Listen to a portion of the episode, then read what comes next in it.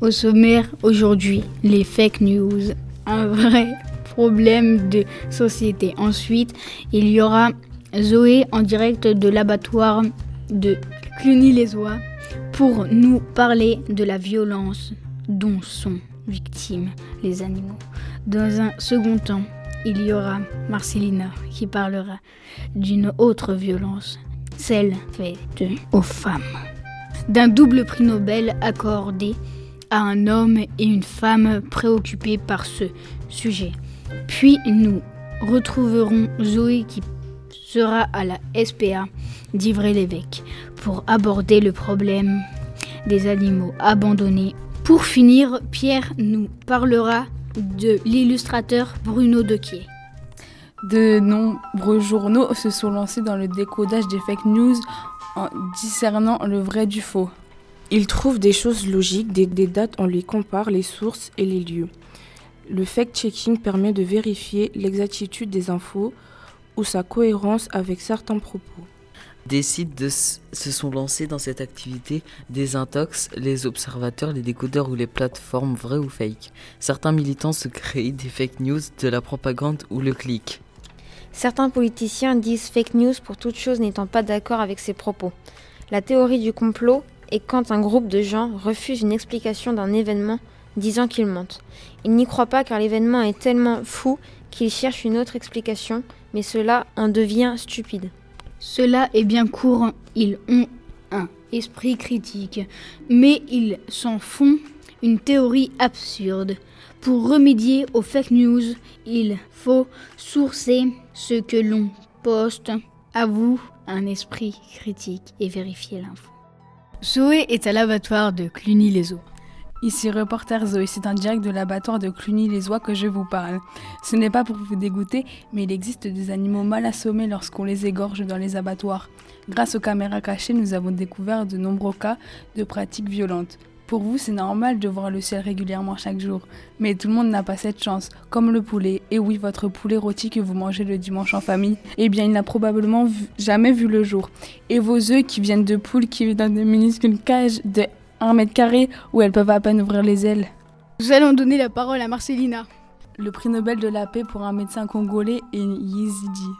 Leurs efforts pour mettre fin à la violence sexuelle contre les femmes ont été récompensés.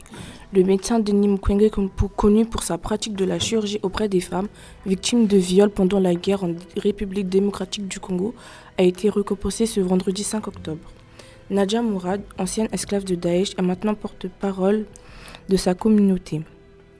Elle a été mariée de force, vendue, revendue et battue en Irak. Ancienne esclave sexuelle des hommes, elle a réussi à s'échapper et elle parle maintenant au nom de toutes les femmes qui subissent des violences sexuelles. Ces deux personnalités combattent depuis des années l'emploi du viol comme arme de guerre dans les conflits. Aujourd'hui, les droits des femmes doivent encore progresser. Il est important de rendre hommage à ces personnalités. Nous allons donner la parole à Zoé. C'est Zoé qui vous parle à la SPA, à la SPA de Ivry-l'Évêque. Par an, il y a plus de 100 000 abandons de chiens et de chats qui se retrouvent à la SPA.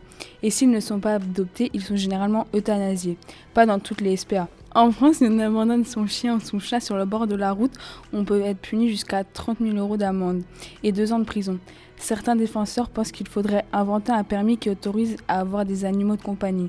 Des gens pensent que les animaux ne ressentent aucune douleur. Or, ceci est totalement faux. J'ai interrogé M. Malu, bénévole à la SPA.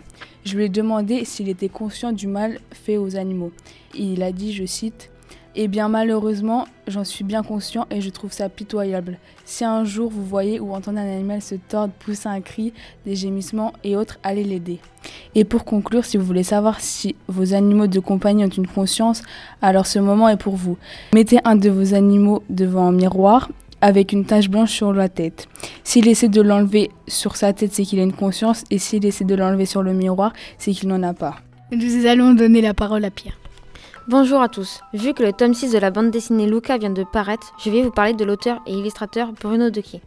Pour vous mettre dans le contexte, Luca est une bande dessinée d'humour qui tourne autour du foot, d'un jeune au malheur incessant. Dès le 7 septembre 1980 à Bordeaux, Bruno Dequier suit des enseignements d'art graphique et réussit le concours d'entrée dans l'école des Gobelins de Paris dans la discipline d'animation.